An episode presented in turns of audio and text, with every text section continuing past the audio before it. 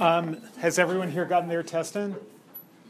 Um, there are a couple of people who um, needed extra time for uh, viruses going around and things like that. So we shouldn't. So is there anyone here who is in that position? Okay, so we shouldn't really talk about the exam much, but I'm uh, I'm curious as to who's not here. They're probably still working on it. You're not still working on it, right? No. You're not just sitting there working on it. Okay. Um, but I'm um, I think it's okay to ask um, what people what um, clips people worked on. Um, so um, and I'm just curious whether uh, I've glanced at a few of them. Um, I was distressed to see. I have to tell you, and if you're if I'm thinking of you, then think about yourself too, kind of the way Buster Keaton does.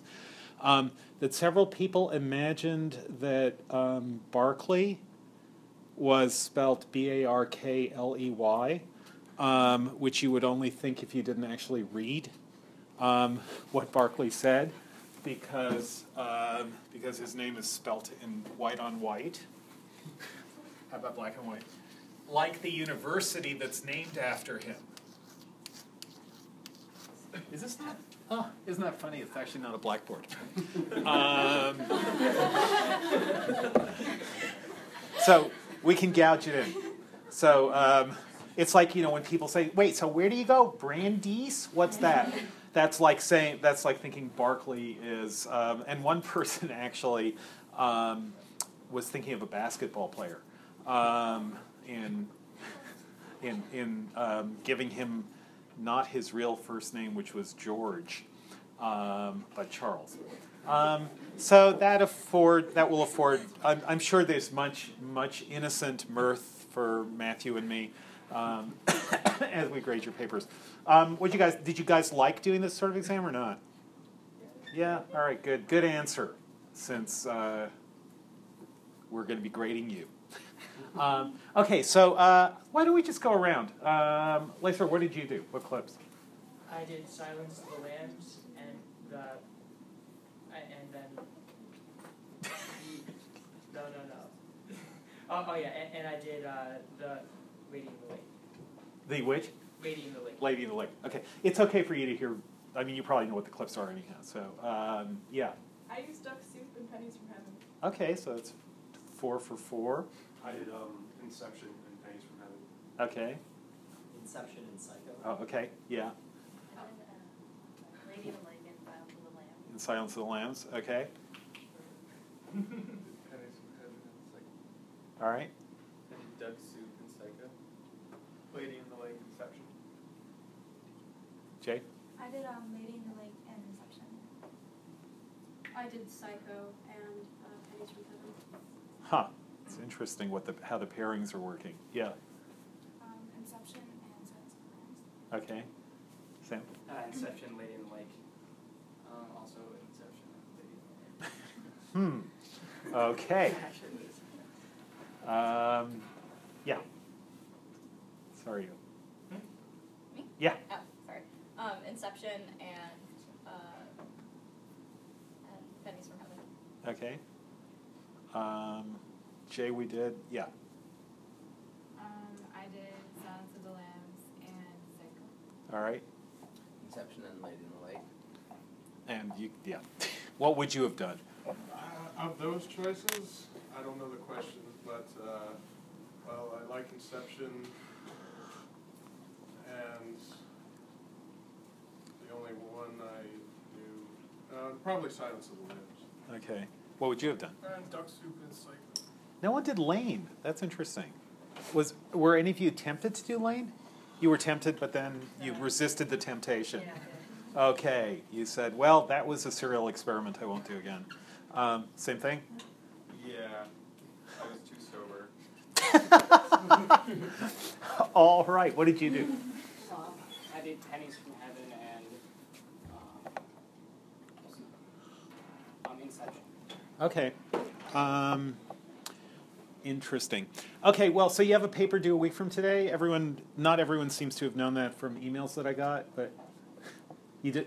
You thought it was due today, or Oh, no.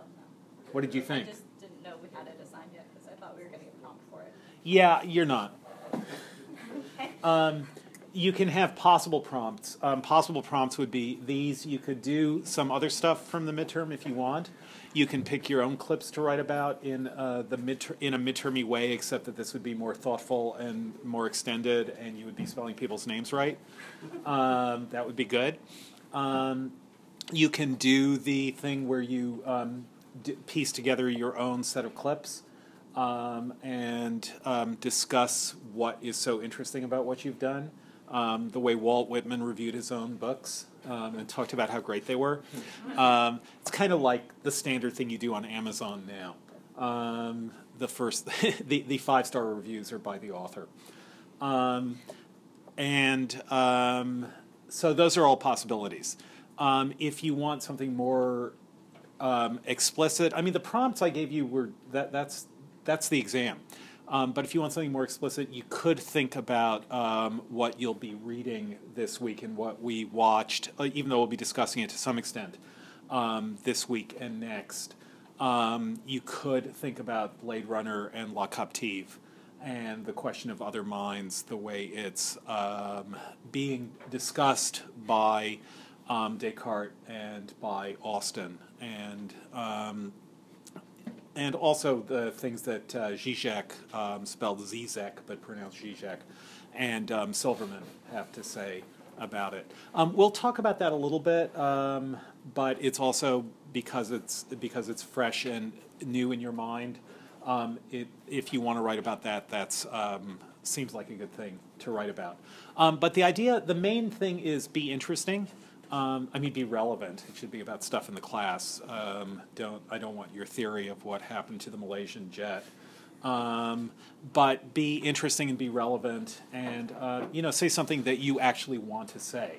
Um, if you like, um, you can do um, an argument between um, different perspectives. You could even do it as a dialogue if you want, Don't, not a film dialogue, not I hate you, you've always, ah, but to be is to be perceived, so shut up. Um, not that. Um, but, um, you know, you saw a bit of a Platonic dialogue, and Plato's dialogues actually do tend to work that way, which is that Socrates asks really sharp questions and says really smart things, and then he's challenged by, yes, Socrates, and evidently you are correct.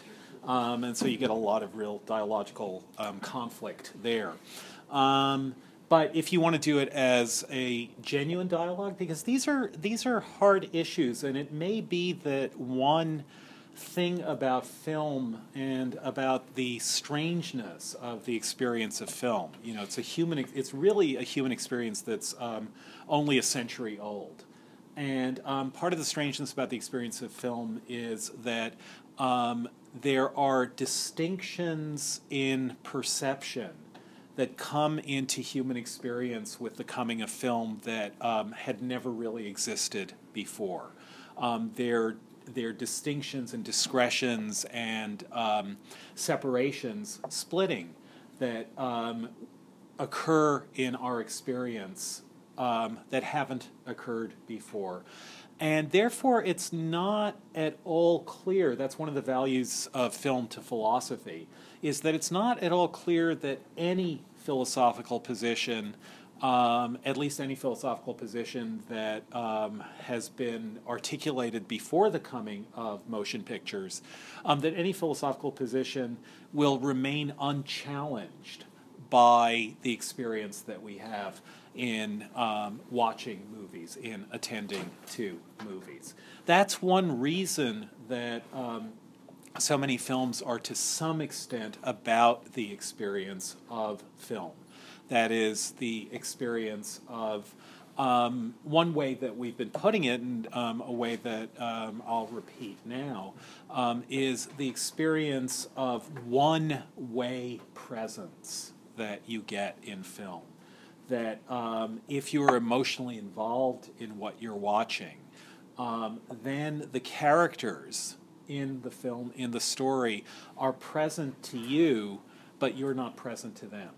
Um, and that's generally not the case with um, with presence. That is, generally, it's a transitive um, experience. If someone is in front of you, you're in front of them. If someone is in your vicinity, you're in their vicinity. That's the way real life works, is the transitivity of vicinity. But in film, you don't get that transitivity of vicinity. Um, actually, transitivity isn't the word I want. The reflex, the reflexivity of vicinity. Um, you don't get that um, in film. We care about people who are not there, or to whom we, are, or who, in some sense, are there to us, but to whom we are not there. Nothing we can do um, will affect um, what characters on screen are doing or feeling. Um, but what they're doing or feeling can have a strong effect on what we're doing or feeling. Um, a movie, I think that well, I think it's worth worth noticing just how many different ways this can this happens and this works out. A movie that I'm thinking of uh, that we won't be watching, although we will be watching something close to a horror movie, but a movie that I'm thinking of um, where this works um, is the amazing Austrian movie by Michael Haneke called Funny Games, um, which I know some of you have heard me talk about in other classes, but it's um, since one should always have ranked lists of everything, it is the third scariest movie I've ever seen, um, which means it's pretty scary, much scarier than Psycho. Um, and Psycho's scary enough. Um, those of you who did Psycho, I think that scene is just scary even if you know the scene really well. Um, yeah, What's the scariest movie you've ever seen? I think Repulsion. Um, have you seen it? No. I thought of doing a clip from Repulsion, but then I thought, no, you'll just sort of scream and be unable to get your exam in, and that wouldn't be good. Um, Number two. um, it might be um, Funny Games is possible. I'm, I'm going back and forth, but but number two might be The Tenant. So the two scariest movies uh, might be Repulsion and The Tenant, both of which are Polanski, um, who's a scary guy. Let's face it, um, but for for quite other reasons. Um, but Repulsion is have have people seen Repulsion? Um, yeah, it's uh, when I saw it as an undergraduate, it's the kind of thing that if you see on TV, don't be alone. Um, but if you see it with one other person, it won't be that scary.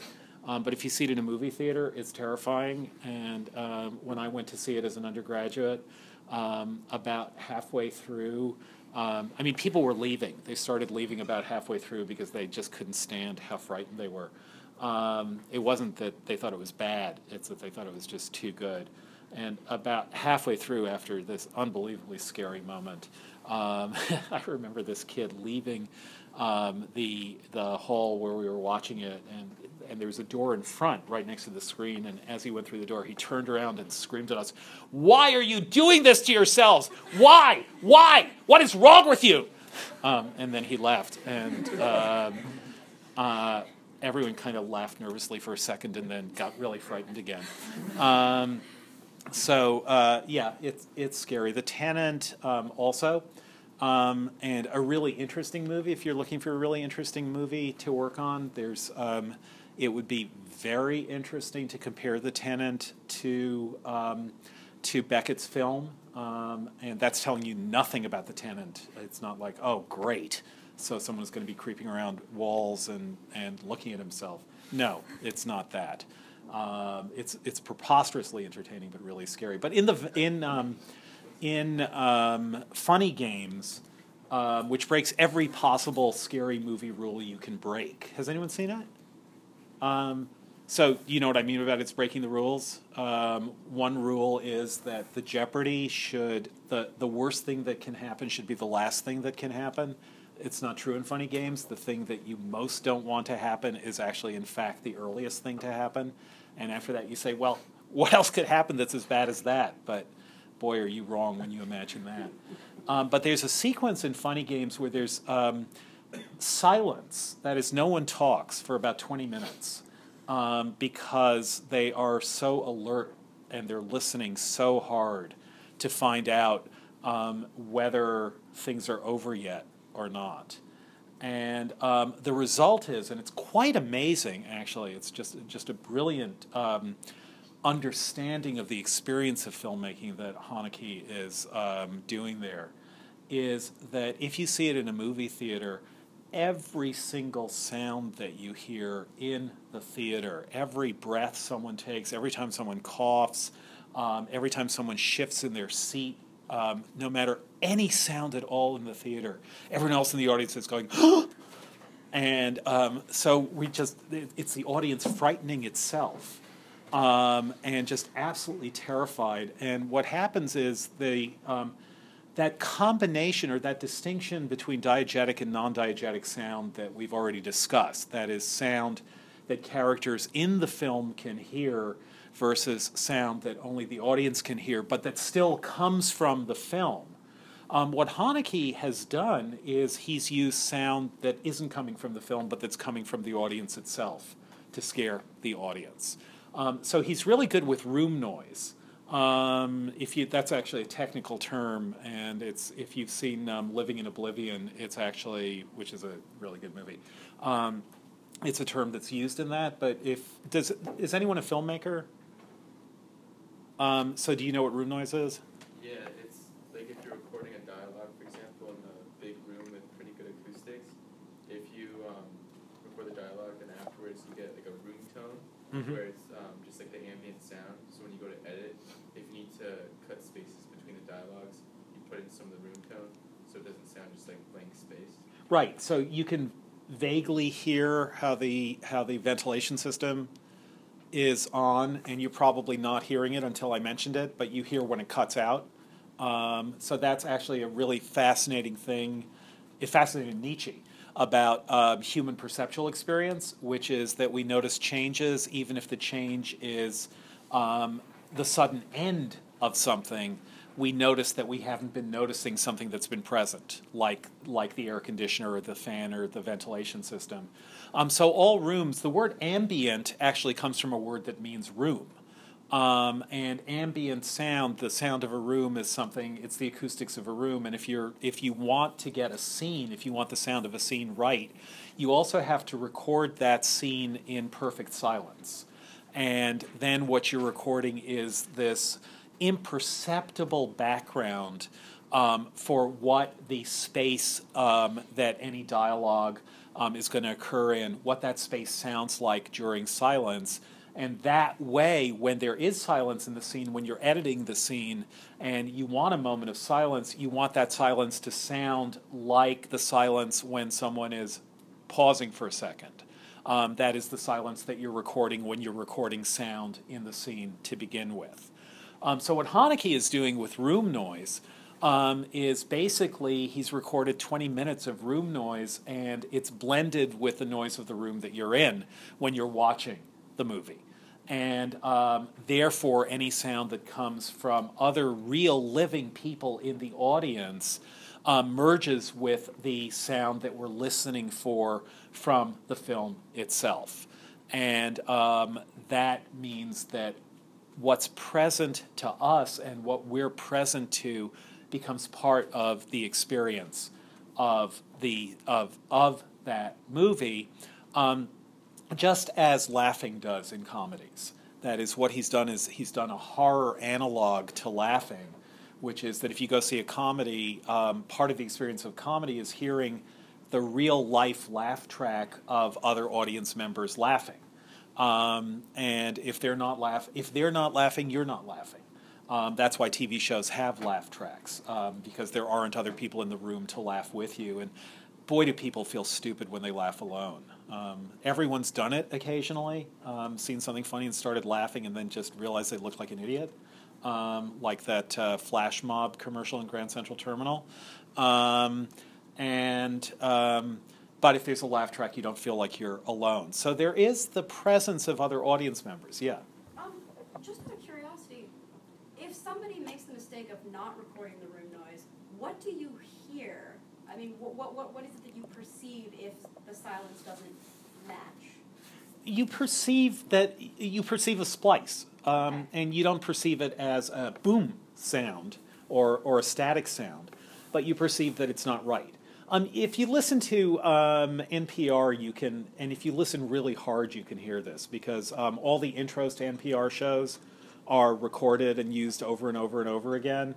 Um, you know, but just the the the really um, obvious version of this is something like, um, "Thank you for calling six one seven two four two three, three, two, nine.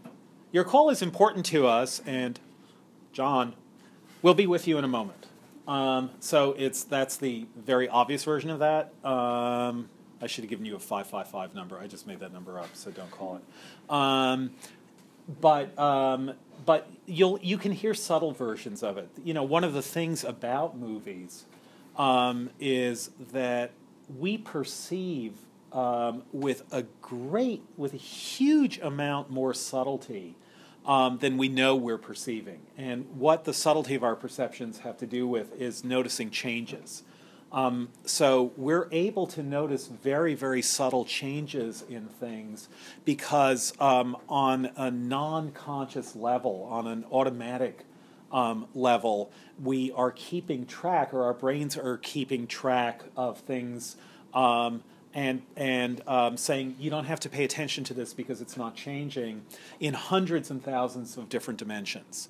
Um, and when there are changes, then our brains tell our minds, actually, there's been a change here, notice it. And so it's really hard to, I mean, just the technology and the, the effort that goes into making a movie.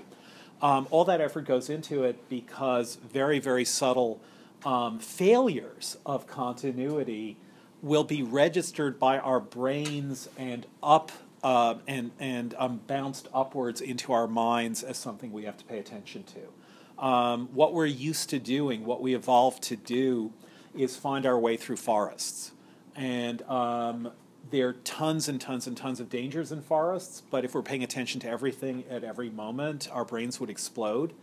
Um, so what we do, in fact, is um, we're only alert to things that change rather than things that stay the same, and that's. Um, but but the things. So what the art of movie making is, and room noise is a good example of this, is making sure that um, things don't change, that the audience. Um, that does that isn't going to matter to telling the story or to the audience. It's keeping things going over cut after cut after cut, over um, reshooting, reshot after reshot after reshot. Um, and so what happens is you're having something that looks like it's pretty much um, um, unfolding over linear time um, and in single places, at least um, scenes look that way. Um, but they can take days and days to, to do, but they have to be done in such a way that they stay similar enough throughout all the technical reshooting of the same scene and the cuttings within scene and so on, that they stay stable enough that it feels, not that it looks, but that it feels to the audience like this is unfolding continuously. Um, and that's why the difference between you know making a movie with your iPhone where you can get 90% of what um, a movie maker can do and that last 10% is so tremendous because it's the last 10% which consists in keeping everything that shouldn't change from changing. Um, that's what's really hard about it. Um, the almost imperceptible means the perceptible almost imperceptible changes are the changes the audience will notice. The scariest moment in Repulsion is a moment like that. Um, it's a change you suddenly notice. Um, and yeah, it's, it's scary. Um, all right. Um, so, one way then to talk about this and to start talking about the issues um, in Blade Runner and in La Captive, which you'll see tonight, um, is partly by telling you something by way of introduction to La Captive. So, um, La Captive is by the great filmmaker Chantal Akerman. Um, it actually had its U.S. premiere at Brandeis, I am proud to say, since I was the person who got it here. Um, and it's based on um, two volumes of uh, Marcel Proust's great novel In Search of Lost Time. Um, the two volumes have the title, I'll just give you the English titles um, The Prisoner and the Fugitive. And um, the prisoner and the fugitive are the same woman. In the book, her name is Albertine. Um, in the movie, it's not, but she's based on Albertine in Proust. and um, the prisoner and the fugitive are the narrators.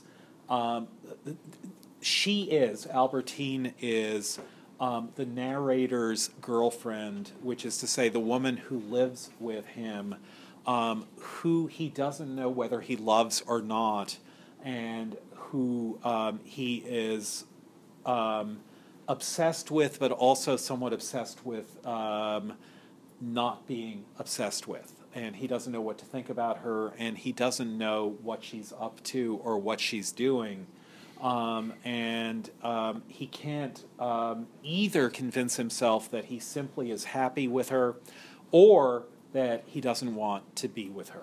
And um, Akerman really gets um, this um, this relationship right, and and she films it quite beautifully, and it, it's really a beautiful, beautiful film. It may seem a little bit slow to you compared to I don't know Blade Runner, um, but it's um, um, it's about the same issues, and um, it's haunting and wonderful. Um, so it begins, and I just want you to pay attention to the beginning. Um, this is not a spoiler because Akerman um, is assuming that a whole lot of her audience knows the story from Proust, and even though she changes it a lot, um, the essential story is the same as in Proust, and so I'll even tell you less than what people who know the Proust would know about it. Um, but it begins um, in the present tense, that is, after all the events that you're about to see unfold have already occurred. It begins with the character based on the narrator of Proust, that is, the male lead, um, watching a film, a home movie, of the two characters, the two women um, his girlfriend and her best friend, um, who is possibly her lover. He doesn't know whether um, she, whether his girlfriend is gay or not, um, and that's sort of one of the things that's obsessing him throughout the movie. Um, his girlfriend and the woman who is possibly her lover um, on a beach and um, he presumably has taken a film of them, and you can hear that that um, cl- that rattling, rustling, clicking sound of film going through a projector, which is which is a sound that's rapidly being lost to um, our own experience of movies, but used to be the experience, the room noise of a movie theater. Um, so uh, he's watching a movie of them as they are on a beach and he is trying to read their lips as they talk to each other um, and trying to figure out what it is that they're saying to each other. So the movie begins with the male lead, with the um, subjectively, the, the focalized, if you know what that word means, the character that the story is focused on, um, from whose experience um, we are having depicted for us. He is watching a silent movie where he's trying to reconstruct what was said while he was filming it by trying to read their lips. Um, so he's doing some very, very intense watching, and he's watching something that is irretrievably in the past, and yet that is mattering to him in the present. Um, so that is a situation um, in which they are, in some sense, present to him, or at least he is emotionally concerned with what is happening among these figures who are present to him, but only through technology, only as the as their own technological appearance on film, as projected through a projector onto a screen not present to him as other human beings to whom he would also be present. So the reason I bring that up is, um, even before you've seen the movie, um, is that it's relevant to what's going on in Blade Runner, um, in which the replicants are also, you could say, um, possibly present to um, the humans in that movie through technology. and the real question is to what extent um, are others present to them. So there's a way in which Blade Runner also, I mean, La Captive, obviously, because it starts with um, someone watching a film, um, is about the relation of um, film to knowledge of others, to what is going on in other people's minds, which is our topic for these two weeks, um, and what has gone on in their minds when you can't know because they're not present to you. But the same is true in a different sort of way, or maybe not that different a sort of way, in Blade Runner. So, how many people have read Do Androids Dream of Electric Sheep? Um, so, um, what's the difference? I mean, obviously, there are differences in plot and there's no mercerism and so on. Um, but what's the difference between the androids and the replicants in Blade Runner? There's, there's, um, yeah, Zach. Uh, well, in Blade Runner, they're biologically engineered rather than robot engineered, Yeah. Um, I think, pretty sure. Yeah, I think it's they're they're done subtly enough. I mean, Philip K. Dick is writing in an earlier period where the idea of um, of engineering things biologically, which is a which is a big thing when when uh, Roy is asking um, um, Tyrell about is there any way out of their situation. The, the discussion that they have is a discussion about what's in the what's in the replicant's DNA. That is that their DNA is preventing them. Um, make, makes it impossible for them to live beyond four years because that's actually part of their genetic code. Um, so that's definitely biological engineering of the sort that is just um, becoming really big in 1982. Um, that is, it's um, recombinant DNA. That's when people were discovering how to do recombinant DNA. And so Blade Runner is partly um, responding to um, the idea of recombinant DNA as a brand new technology that was terrifying to people. Um, now it just you know kills monarch butterflies, but back then it looked like it would destroy the world um, to some people. Whereas Philip K. Dick, writing a decade or two earlier, um, is still thinking in terms of um, uh, what can be done with silicon and um, and um, materials engineering rather than um, DNA engineering. So that's a difference in, um, let's say, their, their uh, where how they come into being. But what about characterologically? Do you did you want to say something? No, No. Um, yeah. I don't, it's been a while, but were the uh, replicants in the book aware that they were replicants? Yes. Um, they um, and in the book they're actually not called replicants; they're called androids. Um, an interesting um, uh, uh, an interesting um, change of terminology, maybe um, might have to do with the idea of its being biological engineering. That is, androids are human-like, um, andros-like entities, whereas replicants would be replicated the way DNA replicates itself. So that's probably, I hadn't thought of that, but that's probably a hint of, of um, that difference. Um, the androids in Do Androids Dream of Electric Sheep um, are highly what we would call autistic. Um, that is, what they don't ever show any indication of is any sort of sympathy. And part of what Dick is doing in the book is trying to delineate what is human by um, using the androids as um, the other to what's human. Um, they show no sympathy, and the result is that we feel no sympathy for them in the book, or very little sympathy for them. They, um, they hurt animals out of curiosity. Um, and as in the movie, um, there are very few living animals in the book. It's a post. Um, the movie only hints at this. The book uh, makes it clear that it's a um, a post-nuclear um, Holocaust world where most of the planet is too radioactive for um, living beings to be able to tolerate. That's why they're jammed into cities as they are um, and um, have the really um, difficult urban experiences that they do.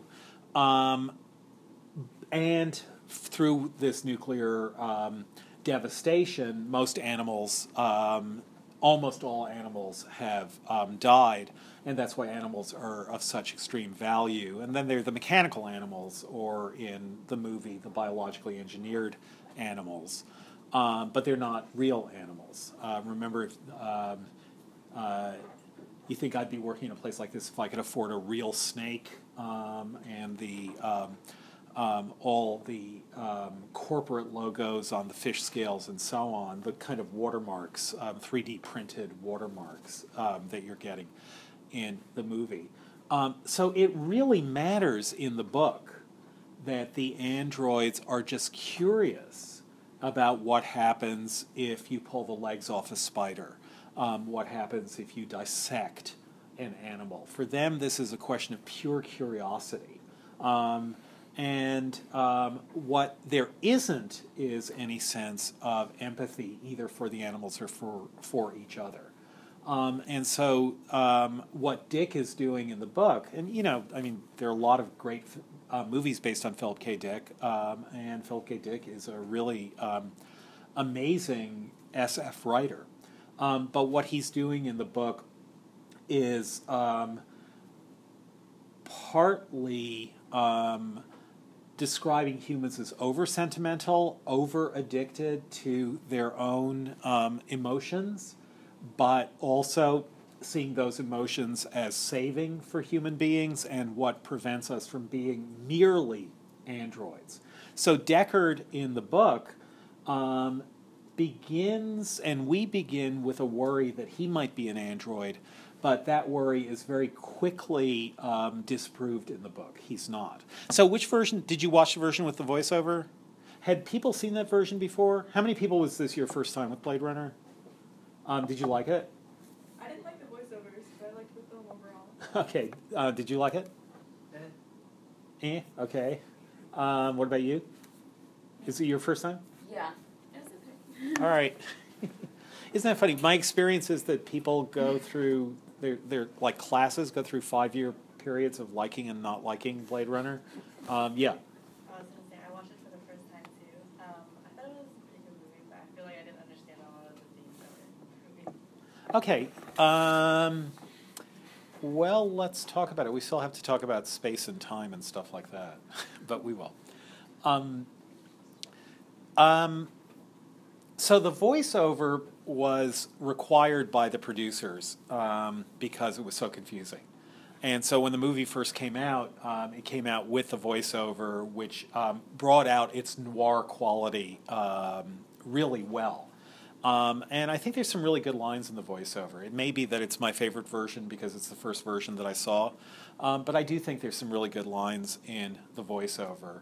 Um, and I think it kind of matters at the end also. That is, that when Deckard um, uh, postulates the reason that um, Roy saves him, those are good lines. That you know that maybe at the very end, life, any life, mattered enough to him um, that um, he that he would save um, Deckard's life. And I also think the voiceover matters um, when we find out that Rachel doesn't have um, um, doesn't have an expiration date encoded in her DNA at the very end. That that is um, that Deckard has to tell us that.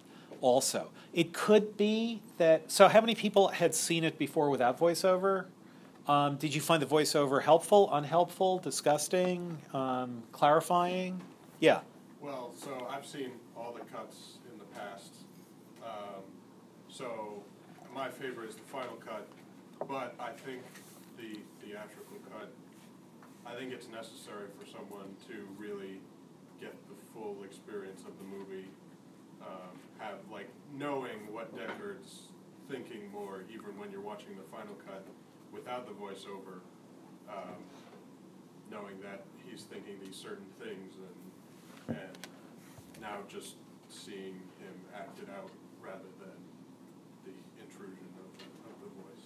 Yeah, okay, that makes sense. Um, that is that if you see, um, it's a good reason. Unfortunately, Ridley Scott does. I think he does some stupid things in the director's cut, um, but it's a good reason to have a director's cut. It's a good reason to have two versions of the same work because um, the first version can inform your understanding of the second version, w- even as the second version is standing on its own. Um, so yeah, that that makes sense to me. What about other people? Yeah. How come? I feel like voiceovers take away from the mood, mood of the movie. How come? Uh, well, I don't know. Like a lot of there's like a lot of gesturing in the movie, and I feel like like the way that people dance around one another. Uh huh. I just I feel like as much as like the movie's about like internal drama and like dealing with my own contingencies, it's uh, still a lot about uh, the problem of like other people. And, like the end of the movie kind of speaks to that, you know, like ability to uh, empathize with this like death, the possible death, like maybe being able to reach out in that way. Okay. Felt like I didn't, I wouldn't, I didn't really get, I didn't feel like the voiceover added to that the movie. Okay. Um, what about the, and you think the noir atmosphere is obviously is obvious enough without it? Oh, no one did Mike Hammer, either. Any of you tempted to do it? Kiss Me Deadly? The one with the box the? Yeah. Yeah, the one that's that is the source of Pulp Fiction. Um, oh well. Um, write your paper on that. now you have your prompt. No, um, you don't have to. Um, um, yeah, there's no voiceover in um, Kiss Me Deadly. I'll just mention. Yeah. Um, well, I didn't actually watch the voiceover version because I had seen it so many times. The regular directors had so many times in the past. I didn't realize. But but when I hear a voiceover, then I imagine someone's retelling the story, and probably that they're retelling it because there's a specific set of morals or that there's a reason that he's retelling it. And I don't think that that was. Uh, uh, I don't think that Deckard is the type of person who would sit down with his grandchildren and tell them about the time that. Uh, Yeah.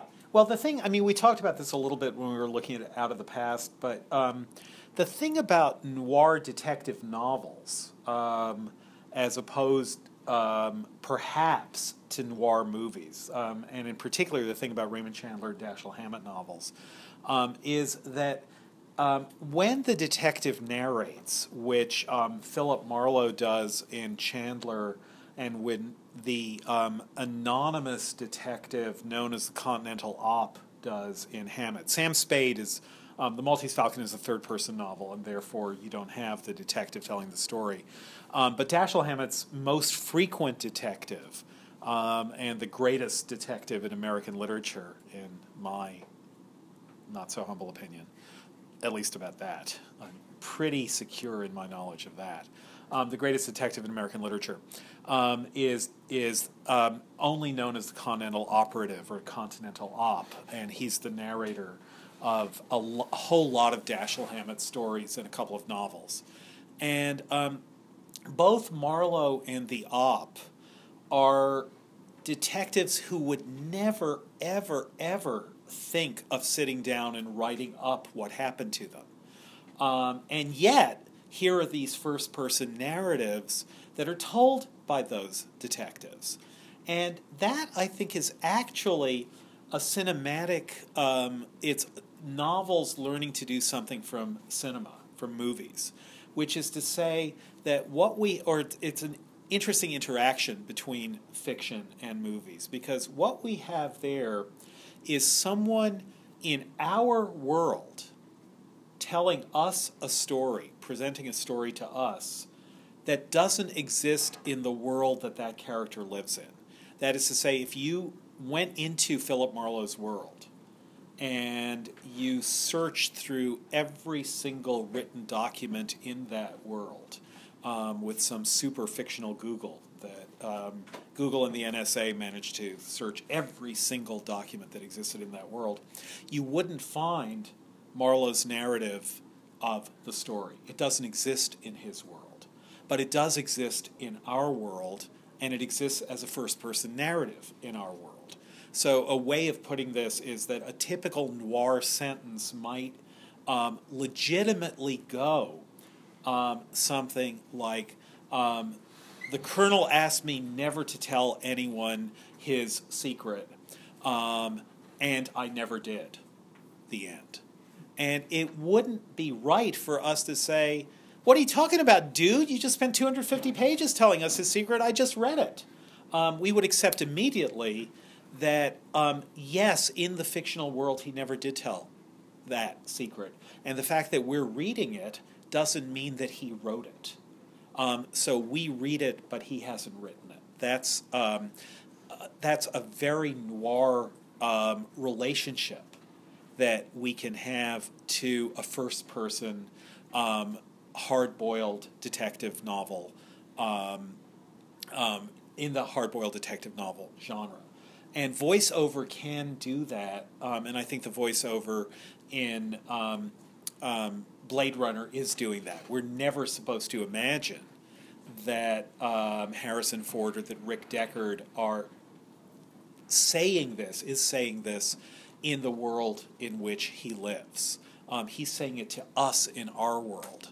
So that that question of the semi or one way or um, non reflective um, presence between us and him is that he can say things to us that are only heard in our world and not in his, not even by him as he says it.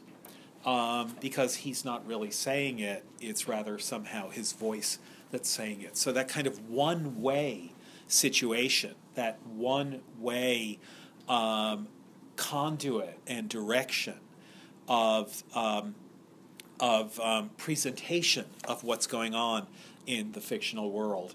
Um, that's something you get in noir novels, but I think you get it because of the um, noir quality of movies, or there's maybe a back and forth between them. Now, if you remember the voiceover in um, Out of the Past, that voiceover is Jeff telling Anne what happened in the past. But we quickly forget that. That is to say, it quickly becomes, we talked about this, it quickly becomes a kind of voiceover that um, is completely unrealistic. It's not what you would say to the person you loved about um, how you're going to take care of the issues that happened before. And what happens is we it gets motivated within the story of the movie, but it quickly turns into um, a much less realistic form of voiceover and a much more noirish form of voiceover. Um, all that um, Tourneur has to do, all that the movie has to do, is get you into the mindset of listening for voiceover. And then once you're in that mindset, the voiceover can be one way in a way that it isn't in the movie. In the movie, the person speaking knows that he's being heard by the person hearing, and the person hearing, namely Anne, can ask the person speaking, namely Jeff, um, for clarification and can say, well, what happened then? You know, in that platonic way. Why, yes, Jeff, you're quite right. Evidently, Jeff, you had no choice. Now, she doesn't, and the point is it becomes um, um, voice over to audience, voice to audience rather than voice to other character. Um, a way of saying this is to say that mainly what we do in movies is we eavesdrop on dialogue. Um, it's what we would hear if we were eavesdropping or if we planted a bug there. Um, and um, but in voiceover, we're not eavesdropping. That that those lines are for us. Those aren't eavesdrop lines. Those lines are for us, um, and that's very rare in film that people are talking to the audience rather than talking to each other while we eavesdrop on what they're saying.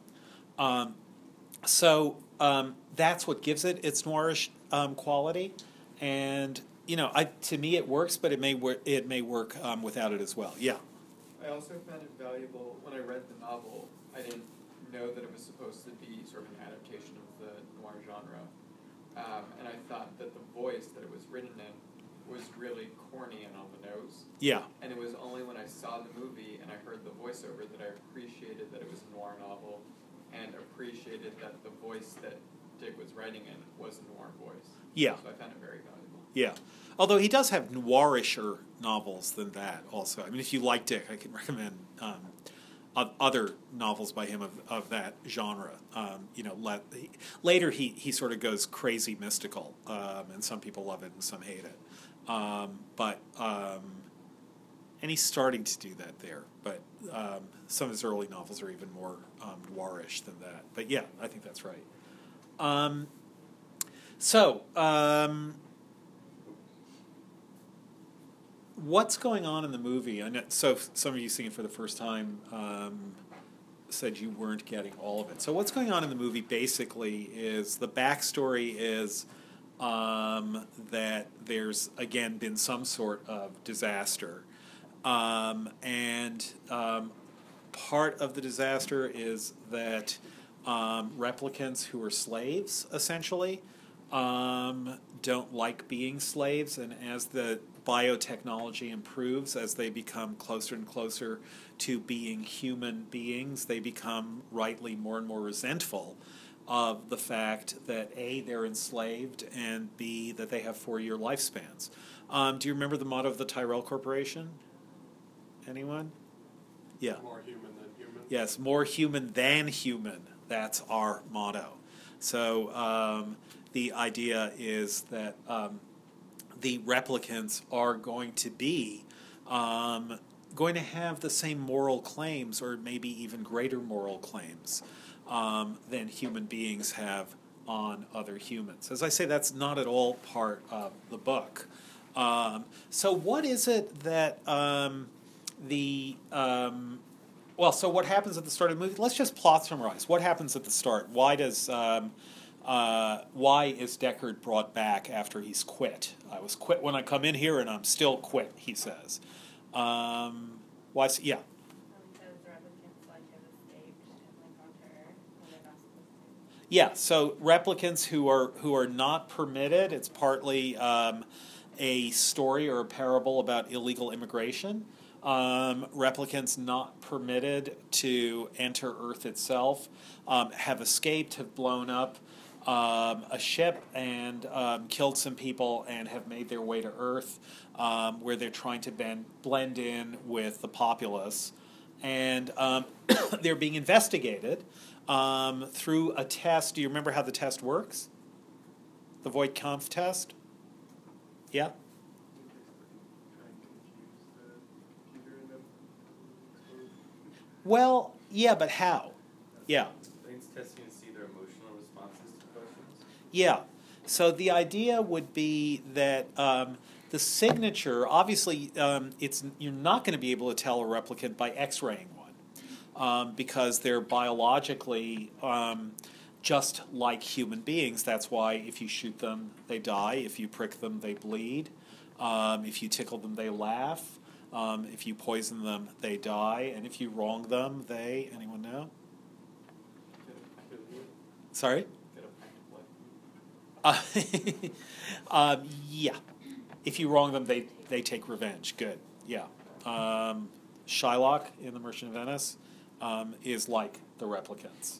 Um, so um, you can't tell that they're replicants from their biology, but you might be able to tell that they're replicants from their emotional response. And so the questions that they're being asked are questions that stress them in various ways. Um, that's what the Voight Kampff test. Um, that's the way it works. So, do you remember some of the questions? Yeah, well, that's the question that um, um, that that uh, drives him crazy. Um, but uh, that dri- yeah, it's Leon. Uh, I'll tell you about my mother, he says. Um, but what what are some of the questions before that or after? Some of the questions he asked Rachel.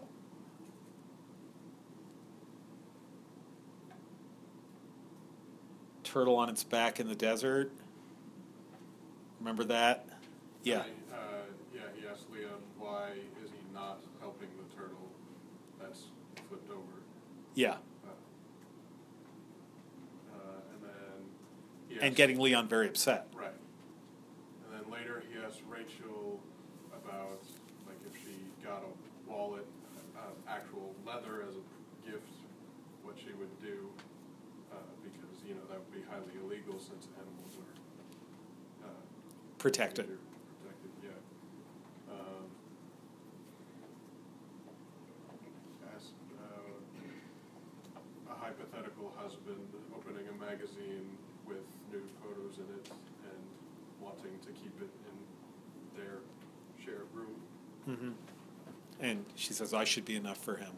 Um, and yeah, so in each case, what they're being asked to imagine is something emotionally stressful um, to see how they handle imagining it. Um, and um, the idea is presumably that, well, at least that human emotional signatures will be different from replicant emotional signatures. Um, and presumably that human emotional signatures will um, be deeper and um, humans will get more stressed by these questions.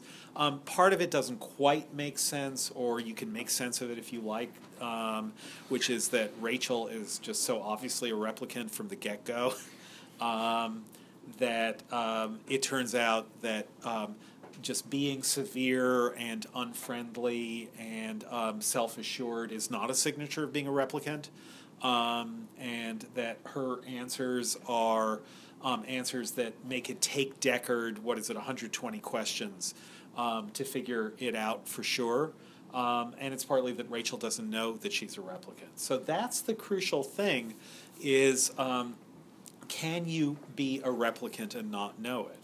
Um, Roy and Leon and Pris, um, they know they're replicants. Um, but the question is, can you be a replicant and not know it? Now, in um, the director's cut, this is the crucial um, or really important difference between the director's cut and the original version of the movie. Um, is that in the director's cut, Deckard has a dream. And what he dreams of is a unicorn, and it's actually really sappy. Um, and um, the idea would be, well, you dream of a unicorn because unicorns, um, because Peter Beagle, um, because unicorn tapestries, um, because they're magical.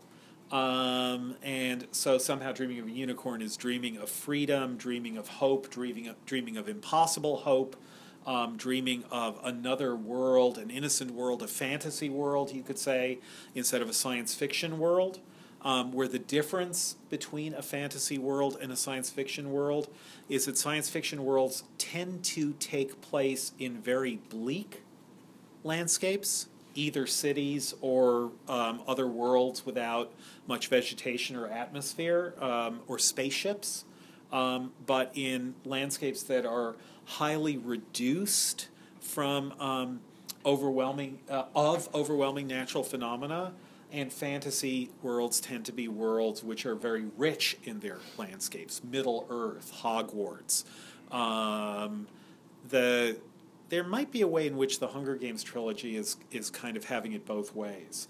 Um, but generally, uh, the difference between science fiction and fantasy is the difference between technology um, and nature and um, the um, and Blade Runner is very much a technology science fiction world, in which nevertheless Deckard has a dream of a fantasy in the director's cut.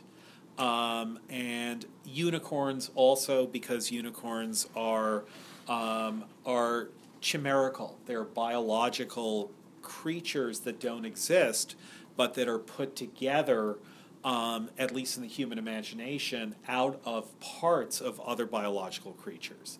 Um, and so there are lots of reasons for him to dream of a unicorn, but essentially it's a dream of freedom. In the version that you saw or should have seen, he doesn't have that dream.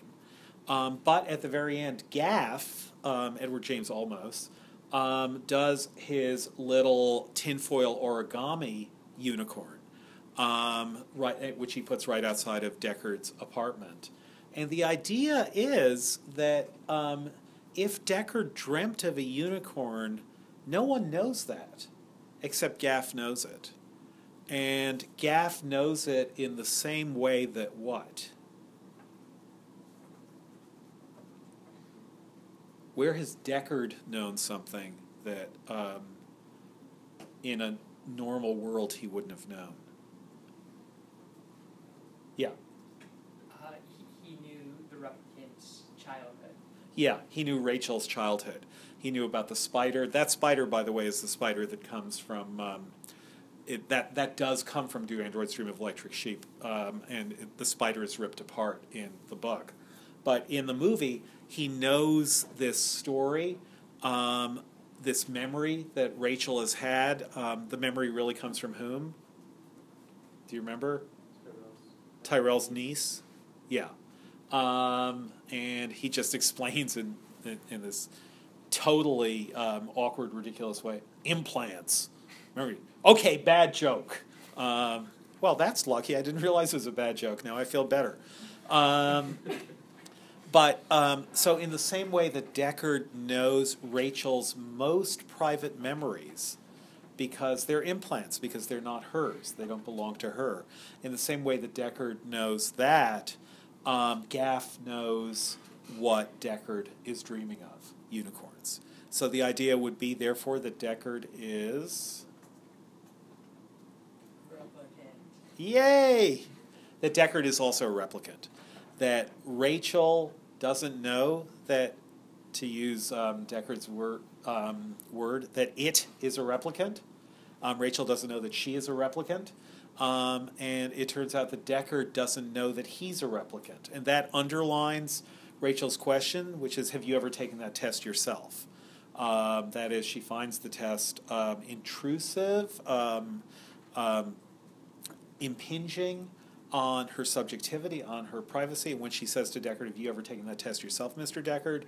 Um, that the payoff for that is well, had he taken the test, he might have found out what she finds out about herself, um, which, that it, which is that he too is a replicant.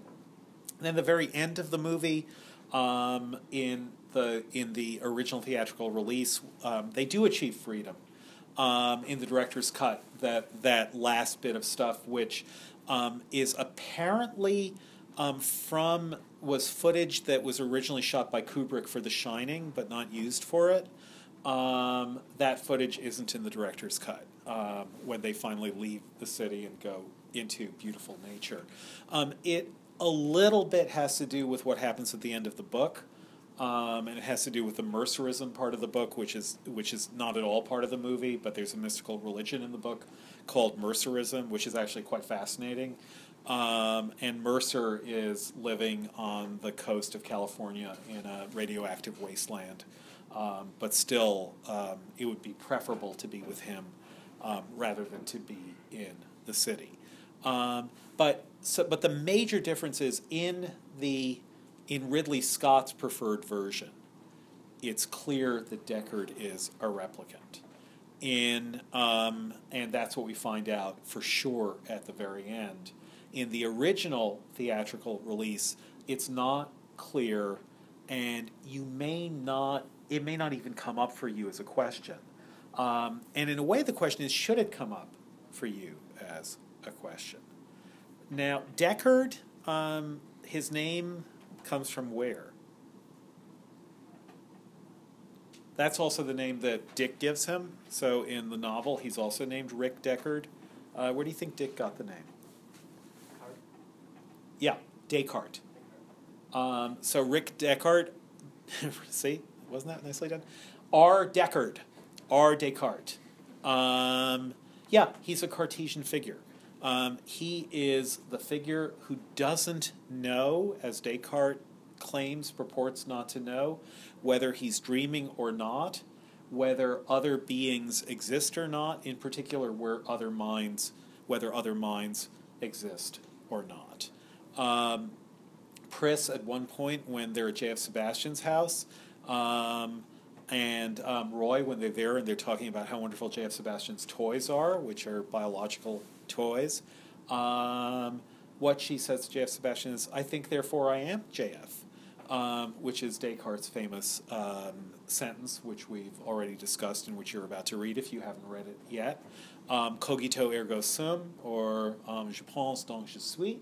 Um, I think, therefore I am. The fact that I'm thinking proves that I exist. Um, so Descartes, as you'll see, um, is considering the question does the outside world exist or not? Um, he says, Here I am thinking that I'm doing certain things, um, believing myself to live in a world, but I've had the same experience in dreams and found out that I was wrong.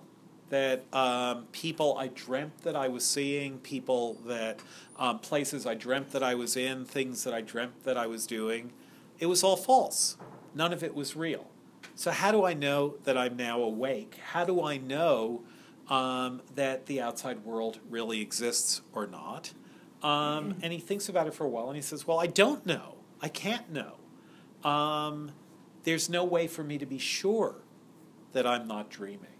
But then he comes up with um, a hypothesis for why he might believe that the outside world exists. And that hypothesis is a paranoid fantasy. Um, a really interesting, it's really interesting that it is a paranoid fantasy.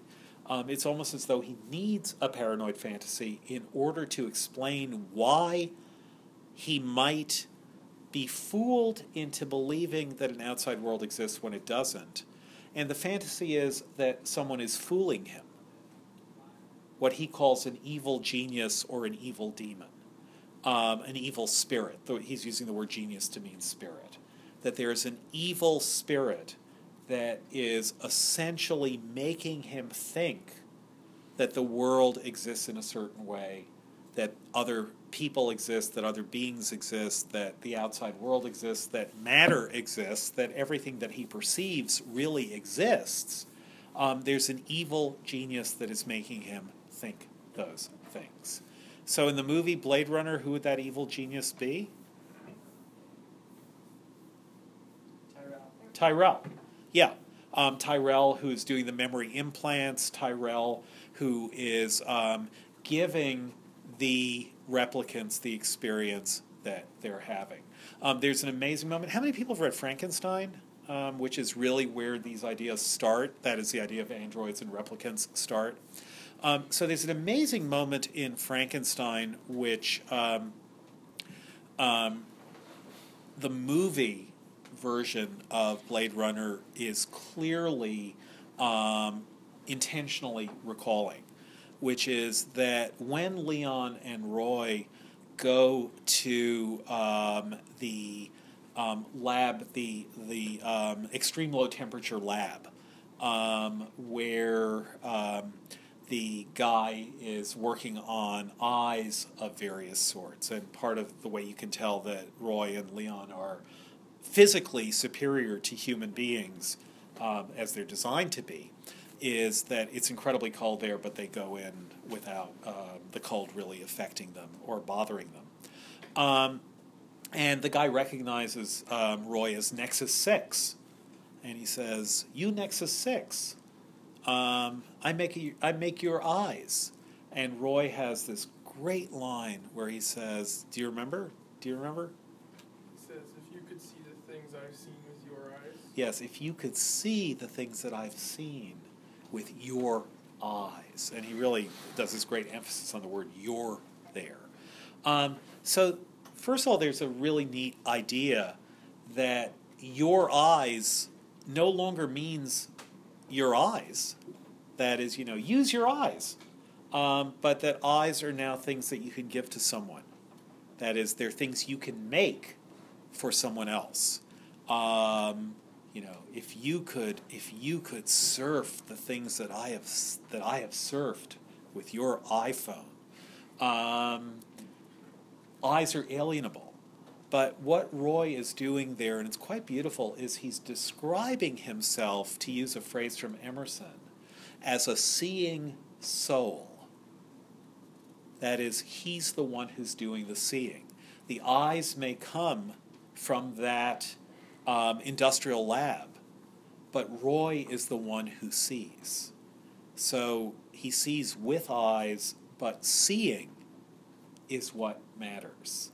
Um, Emerson has a great line in his journals. It does not matter whether it comes about by two or three or four steps, according to the genius of each, but for every seeing soul, there are two absorbing facts I and the abyss.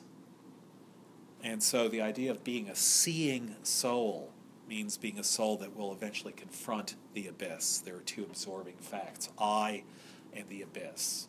And Roy is a seeing soul. And the things he has seen out of the manufacturer's eyes. Um, that returns at the end of the movie when he says to Deckard, I've seen things that you can't imagine. Um, and then his descriptions of the things that he's seen are just quite beautiful, quite wonderful. Um, things that he's seen outside of Earth, um, in the stars. I've seen things that you people could not imagine.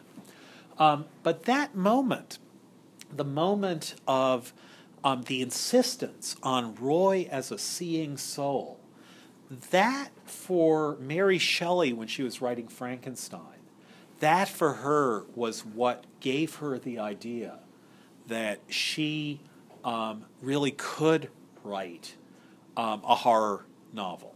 Um, so, what she wanted to do, she says this in the preface to Frankenstein, is she wanted to write a horror novel and she couldn't come up with an idea and couldn't come up with an idea.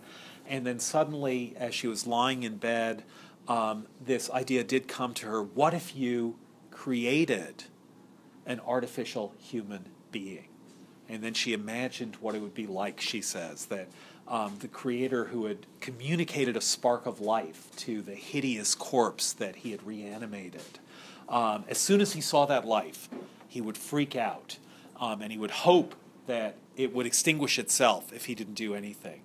Um, and then um, he would go fleeing from it, and he would go to his own bed and pull the curtains. These are a time when beds all had curtains. Um, pull the curtains, and then um, hoping that that would be it. And then she said, and then I thought of the moment when he he tried. He closes his eyes, but he cannot sleep. Um, he seeks to rest, but he is unable to. Um, then suddenly the curtain is is drawn, and there is the creature that he has made staring down at him, looking at him with yellow, watery, but speculative eyes. And then her next line is, I opened mine in horror. So the idea for her, the moment of maximum horror, is the idea that you could have created another seeing soul, that the monster that you created isn't only an object, not only, oh my god, a monster, or oh my god, a spider, unless you're a severe vegan. Um, your reaction to a spider will be, spider, yuck, death, but not spider buzzing, lamenting dirges in the air. That's actually what um, Marcus Andronicus says about flies in Titus Andronicus. What if that sp- what if that fly had a mother or a father after someone kills a fly to buzz lamenting dirges in the air? Um, but generally, people don't think that way about flies. But here, this monster would not be like a giant bug. It would be it would be something that you saw, could see. That's the crucial thing. You could see that it could see. And then one of the climactic moments of Frankenstein is um, refers back to that. What happens in that moment is Victor Frankenstein sees the monster, finally chases him down after after the monster has done some questionable things. Father, um, as Roy says to Tyrell, I've done some questionable things having to do with murdering a lot of people. Um, Victor Frankenstein chases the monster down, and um, he can't. He's full of rage and anger. Um, and he starts screaming at the monster, whom he has no reason to believe will understand a word he says. But he starts screaming at the monster, and he says, Fiend, reveal me of thy detested sight. I don't want to see you anymore. Get gone. and the monster, actually, they have talked by now. He knows the monster can speak.